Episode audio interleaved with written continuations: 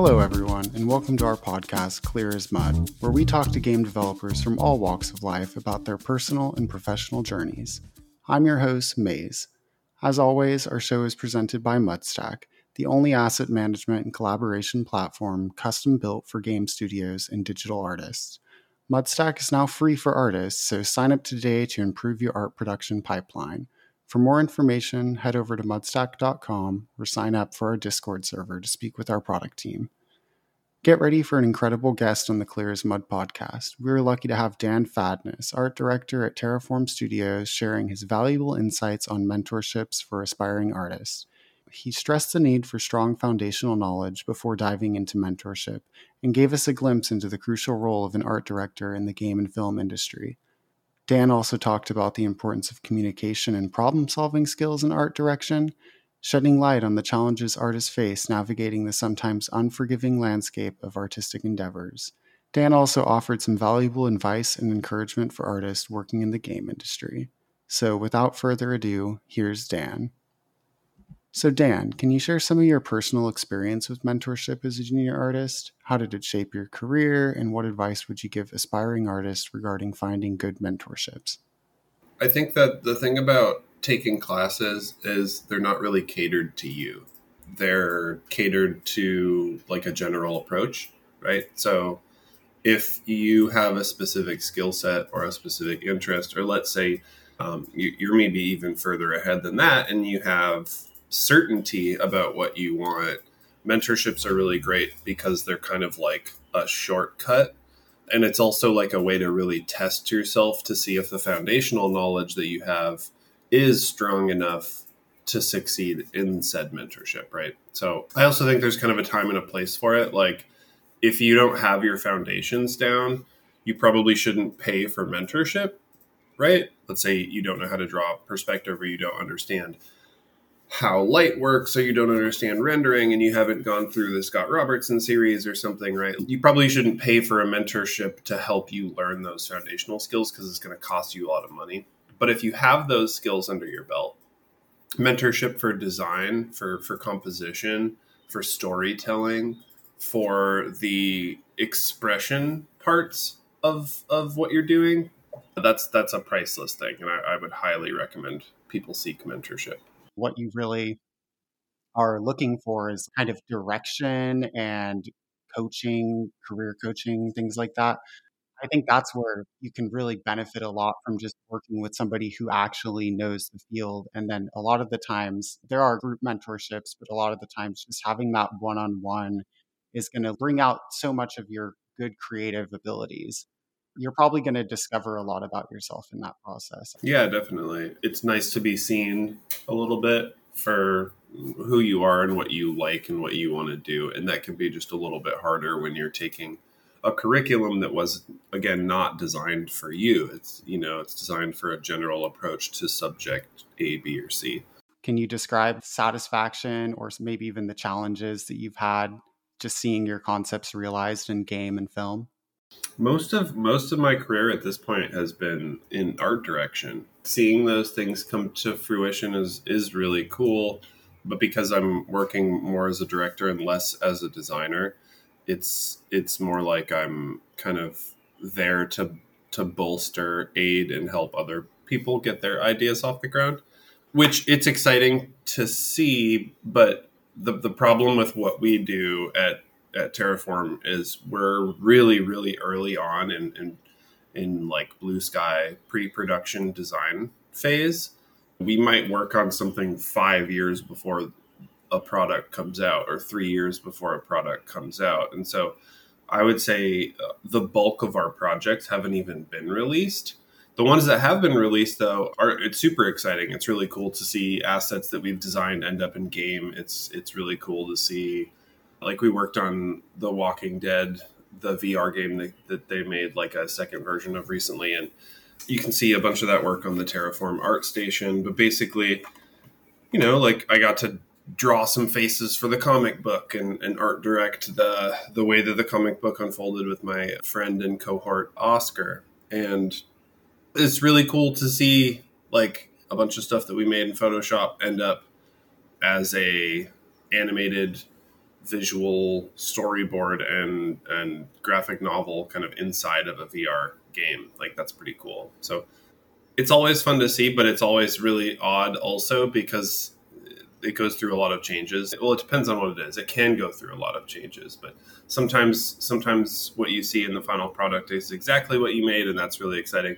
And sometimes what you see has had additional layers of direction and maybe it's a bit different and you kind of can just see how your your concepts informed that final design but it's still it's still pretty exciting.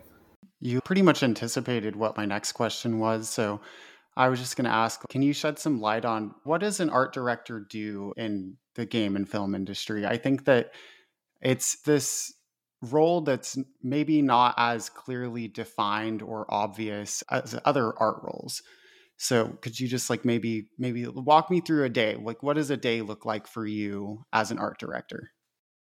I talk to a lot of people. I've probably got about 20 projects under my belt at the studio. Maybe more, honestly. I've never totaled it up.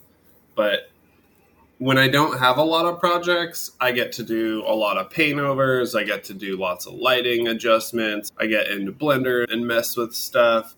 But when I'm busy, which is more often the case than not, a lot of what I'm doing is just kind of like putting out fires and trying to trying to find the easiest and most effective solution to problems that arise both on the creative side but then also on the client side. We like to have our artists not need to participate in client meetings and things like that because we want them to focus on being creative. We want to also have a studio, you know, where, where the artists can just be artists.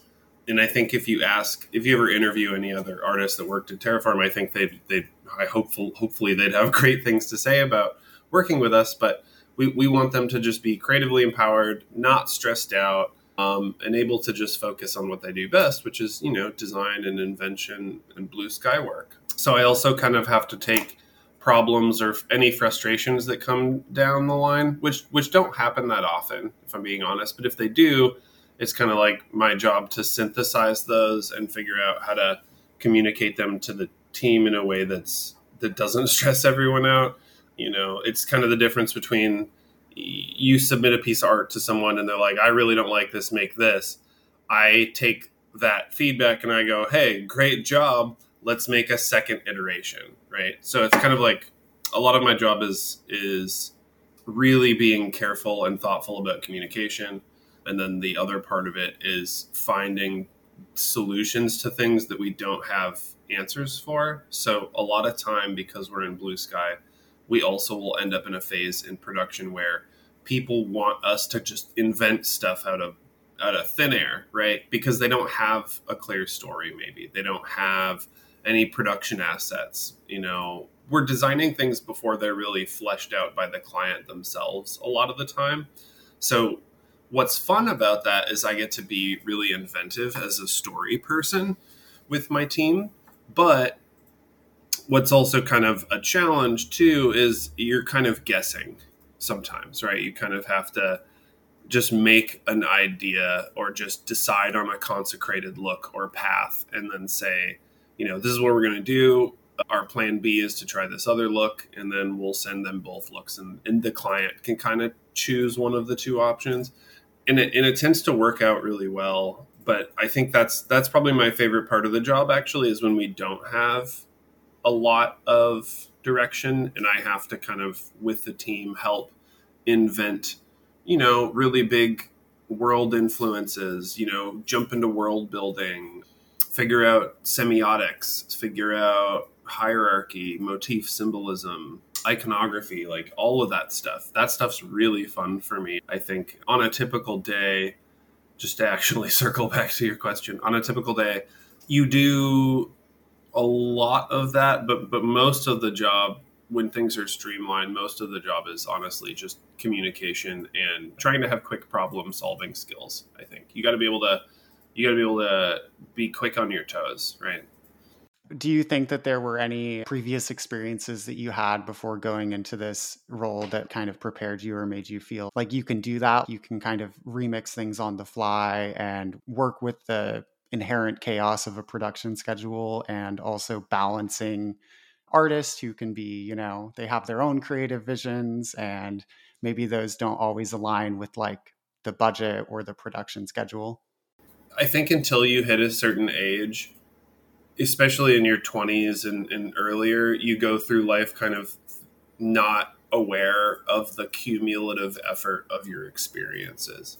You're, you're kind of unaware of how all these seemingly random things that happen to you and that you've done and committed yourself to affect the greater kind of competency of self or the greater kind of purpose of self or you know the myriad of, of, of versions of yourself but to answer that question i think i think yeah i mean I, I knocked doors i dropped out of college when i was 20 like right away i went to film school and i and i hated it not because I hated film school, but because I went to film school in a city in Colorado where there was no like industry, right? So it didn't make any sense. And so I dropped out of school and I started a landscaping company, which I built from the ground up with friends by literally knocking on doors, just going to neighborhoods and knocking on doors. And when you deal with a certain amount of rejection all day, because you knock 10 doors, you might get one interested person kind of thing. When you deal with a certain amount of rejection like that all day, though, you just kind of get used to having whatever problem you can imagine being thrown at you and not stressing out about it. And then when we actually started getting clients, we didn't know what we were doing. So it was like I would get a budget from a client and then I would have to like go to Home Depot or like go to the library and read a book about the subject that I didn't know anything about, right? Because I was just I had to pay my rent. I, I needed to. It wasn't like a matter of can I do this. It was a matter of I have to do this. There's no other option because this is this is where I've positioned myself as a degreeless, you know, blue collar knocking doors landscaper, and that was where I think I got really, really comfortable dealing with problems. And then I think I've had I've had several jobs uh, also outside of that, but that experience specifically, I think, really helped me later in life. And that's kind of what I mean when I say until you hit a certain age, it can be hard to to look at stuff like that and be like, wow, you know, that really who would have thought that that would be that would have been useful for being an art director in entertainment you know 10 years later? I sure as hell didn't when i was knocking doors 10 years ago you know or like 15 years ago at this point but it's it's cool it's cool that if you face difficult things and try to do difficult things and, and try to push yourself when you're young even if you have to change careers or even if you have to change industries or you know do something else with your time, it will usually empower you. It, it ends up being a part of your skill set, your tool set, and your your ability to be resilient. Because I think I think inability to be resilient is really critical when you're dealing with when your job is to sort of reduce problems. Right? It's important that you are resilient to some extent. Absolutely, you got to really like learn how to take a punch, so to speak. You know. Yeah, and not take it personal. Exactly. exactly. Yeah. What made you take the big leap and do this big career change? You know, you had your own business going, you made something out of nothing for yourself. What was the big motivating factor to get back into doing a creative career path? Actually, landscaping turned into going back to school. You know, I got tired of being in the sun 14 hours a day. So I went back to school. I got an electrical engineering degree. I I used that to work as a landman in the oil and gas industry and alternative energy industry sector for six years. I had a myriad of jobs before landscaping. I, I had a lot of different jobs, but what I would find was as soon as I got good at something, I was just drawing. Like like a, like regardless of every job that I had, what would happen is I would get good at something, right? And then I would slack off and I would just be drawing at work instead of doing what I should be. And I did that in school. It wasn't really until I saw like Feng Zhu videos and started seeing things on YouTube that I realized like, oh my god, this is a this is a career. Like I'm not just some weird dude who draws monsters in a sketchbook and like, you know, no one and ever no one understood why. Because like, I lived in a place that didn't really have a creative industry.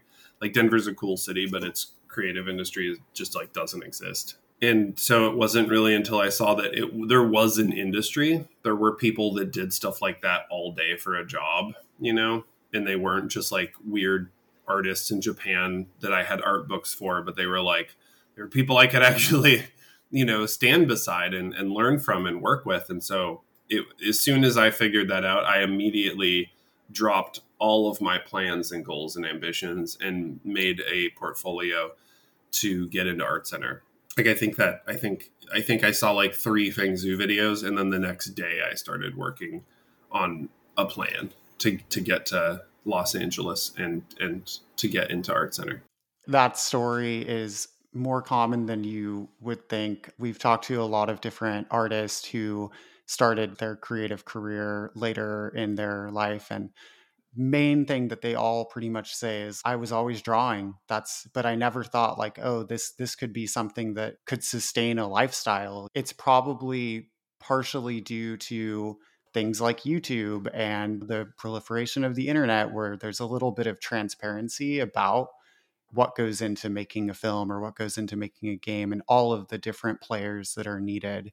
You know, when people come from a less than idealistic background, they probably just don't have time to think, oh, this thing that I really love to do, that could be my everyday thing. And I don't maybe have to do all of this other stuff. If I work really hard, I can potentially turn this passion, this this singular constant that's been in my life into something. I think that's the amazing thing about when people get on a podcast or when they talk about their stories. Like you're probably there's a high chance that somebody else is going to discover that story and it will be the first time that they've heard it and they might have that epiphany themselves of hey i can do this too i mean i hope so because there's nothing better than realizing that there's a place for it full of people just like you and you can just go there like it it was it was the first time in a long time in my life i think i'd been that excited about anything I hope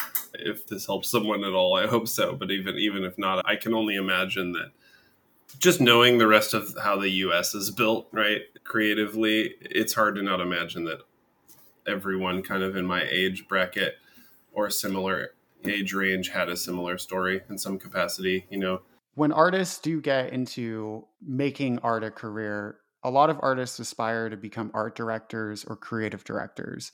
Do you believe that that hierarchical trajectory is essential or are there alternative paths for artists to progress and excel in the industry that might be better suited for them? I think people want to climb the corporate ladder because that's what they're told they're supposed to do especially if you're a student right? You're like here's the chain of command here's how you get to the top and and i honestly think that's all bullshit i i think if you just like to draw, just do that. If you just like to paint and be a colorist, just do that. Like, there's really no reason to be an art director or a creative director unless you really, really like directing and unless you really, really, really like socializing more than you like making art. Because you do not get to make art very much at all. Like, I have to set aside time to make art. If that sounds great, go for it. But if that sounds bad to you, there's no reason to try and improve your leadership qualities and all of that other stuff when you could just be a better designer, right? Just be the best colorist, be the best creature person or ship builder or whatever you want to do. And I think you'll be you'll be happier than trying to follow a path pursuing seniority for the sake of status I think anytime you pursue status, you're you're putting the cart before the horse. I'd have to fully agree there because I do think that once you take those roles, people are going to kind of assume like, oh, you're a director guy, like you're a project management guy, you know, and it it can start to define your career and like snowball out of place. So I think if you are an artist and you really love doing art, that's your passion, I think maybe one of the best things that you could do is get really good and become like a specialist. We've talked a lot about hiring trends in the industry. And one thorough thread that I've heard is the name of the future is high specialization. The people who are most in demand for like actual art roles, it's because they're an amazing hair texture artist and they just do it and they just they own that you know they work extremely hard and they they practice practice practice and if you're taking on these project management roles, maybe those skills are never going to fully realize themselves because you just, like you said, you don't have time. You have to just carve out little slots in your day to keep your art skills honed. Yeah. Sometimes, like, sometimes I feel like I have to carve out little slots in my day to just not lose my art skill. Like, sometimes it feels like my art is almost entirely in stasis. Like, it's not improving but it's not getting worse. It's just maintaining. Like that's how busy I get, right? If that sounds scary to you, good. Don't don't be an art director. like just be an artist. And I think you're right about the specialization too, if I may touch on that a little bit. So one of the things I've noticed working in Blue Sky so much is it's actually really hard sometimes to find artists that can do specific things because it seems like a lot of artists are learning from the same gumroads or from the same hubs and taking the same classes. And there's nothing wrong with that because it it gets people a general knowledge and you need that general knowledge before i think you can you can be super specialized. Really really really thoughtfully designed architecture for entertainment it's hard to find people that do that sometimes because usually they're all working, right? Because they're so specialized, everyone wants them. And we've hired a lot of people that can do that really well too. And so they're already on projects. And sometimes I'm having, I have a really hard time filling job roles. I do think the people that we tend to hire the most and the people that are able to kind of roll with the times and the punches more are people who have just really beefed up that design skill specifically. You know, if you're if you're in the top 10 designers on ArtStation or whatever, like you will always have work, you know. But if you're a person that just makes beautiful keyframes and your design skill is kind of weak, you might not have work. You might get replaced by Unreal Engine. And I'm not saying that to like scare people, but I'm I'm saying that to kind of say like you know put your put your energy and time into design because i think design design will always win. And i also think ai and things like that are are really terrible at design. They're really good at making like lit images and and things look beautiful. But in terms of actual design and shape hierarchy and semiotics and form language and motif and symbolism and iconography it doesn't do a very good job. And so that's great because that means that we all still have a place in the industry. It means that there's a place, like you said, for high specialization, and that that high specialization is, I think, definitely the way of the future. The the question then I think becomes like, are you the type of person that really wants to specialize?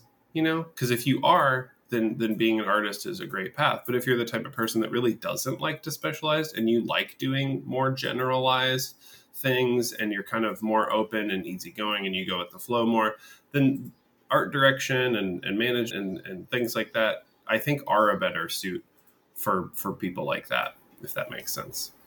Yeah, that makes total sense. That takes us kind of full circle to what we began talking about is like the role and value of good mentorships because if you do want to get to that degree of refinement and like high specialization one of the best ways that you can do that is find somebody else who's already there and learn everything that you possibly can from them. But that's not the kind of thing that you're going to get in a general curriculum and I also think tutorials and Gumroad, sometimes I think people confuse execution with design, you know, like rendering and lighting and cycles render and cool materials all blended together. Like that stuff looks sick. looks really, really cool. But I would honestly, if I'm if I'm just looking at design, I would rather see a line drawing with no color, with or maybe some indication of color, but no no material no lighting. I don't need any of it. I just need forms. I just need to see what the thing is going to be and how it's going to be built. And I think is like a conundrum with some of the the like as tech advances maybe people don't pay as much attention sometimes to like what design is because it's so fun I, I, do it myself like i made a western town this week i'm not designing anything you know like i'm just getting in cycles and making an illustration like it's it's a fairly redundant thing for me to be making at this point in my career but it's it's fun to light things. It's fun to use cycles. It's fun to render things. It's fun to use Octane. Like all that stuff is super fun.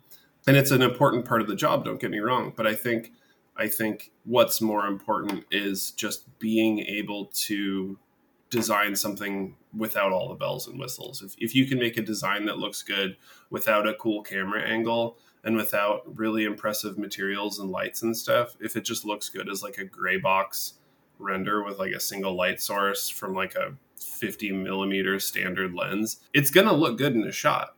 It's to look good in a painting. It's to look good as a final, right? And, and I think when you take mentorship, like when you take a tutorial or a Gumroad, they don't teach you that stuff. Like generally, you learn how to make the cool Western town. You'll learn how to like link up textures in Blender.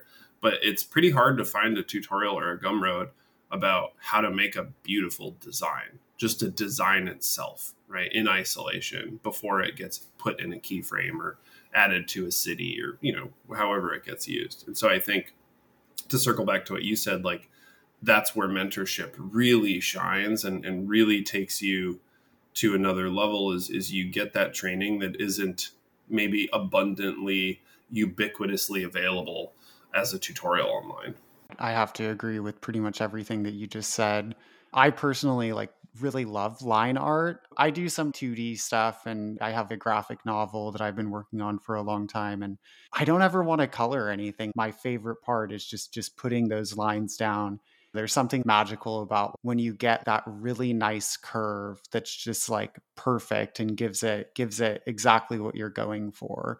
I don't know. I know exactly what you're talking about. I mean, there's there's something to be said for an effective line or, or a precise line, something that speaks what your intentions are. I mean, I'm so obsessed with design process that when I collect art books from all of my favorite artists, I never collect their finished works. I only collect their sketchbooks because I only want to see. I don't care about how they paint. I don't care about what their brushstrokes look like. Like anyone, you can figure that out. That's that's easy stuff to find you just watch a YouTube tutorial. Like it's everywhere. But what's not easy to find is design thinking. How did that person arrive at that decision in an iterative drawing process or a blockout process or ZBrush process or whatever their process is? How did they sketch out ideas prior to kind of arriving at fault, like polishing, finalizing, and finishing that thing up? I really love learning and looking at design process from my favorite artists. All right. Well, I think that's that's pretty much all of my questions. The one thing that we usually do is we give whoever is a guest the opportunity to make any shout outs that they want to do, plug any of their handles if they want. So go ahead and do that if you'd like to. I mean, I don't I don't really need to plug myself. I'm kind of spoiled and and I think about this a lot. If there was if there was anything I wanted to say about that, I think it would be if you live and work in LA, you know that there's a lot of artists who don't have any social media presence because they don't need to because they're in the industry already and everyone knows them. So like I get jobs at this point through word of mouth and probably will in the future.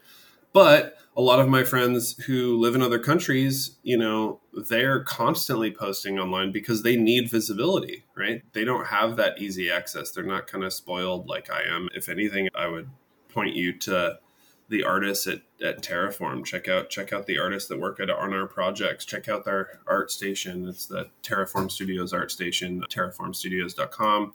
You can also follow all the artists' links to their art stations and, and just just look at the people that are doing really, really impressive design work. Because if there's one thing I'll say about our studio, you know, yeah, we do nice lighting and rendering and matte painting and keyframes and all that stuff. But really, I think what, what we do is we're a design house, and I've got a, I've gotten to work with some really incredible, incredible people. So check check those guys out. Don't don't check me out. I love that. Well, thank you so much. You've been a pleasure to talk to, and I think that you have some really really good insights that, you know, a lot of our listeners are younger artists who are just starting out in the industry or maybe haven't even broke into the industry. And so I think you have a lot of really valuable things that that they can learn from. So I really appreciate you taking the time to come on the Clear as Mud podcast. Sure, of course. I'm fadness underscore sketch at, on Instagram. If anyone has questions about and, and I and I've helped a few other people get into schools and, and done some little personal mentorships myself. I'm not currently doing that. I don't have time.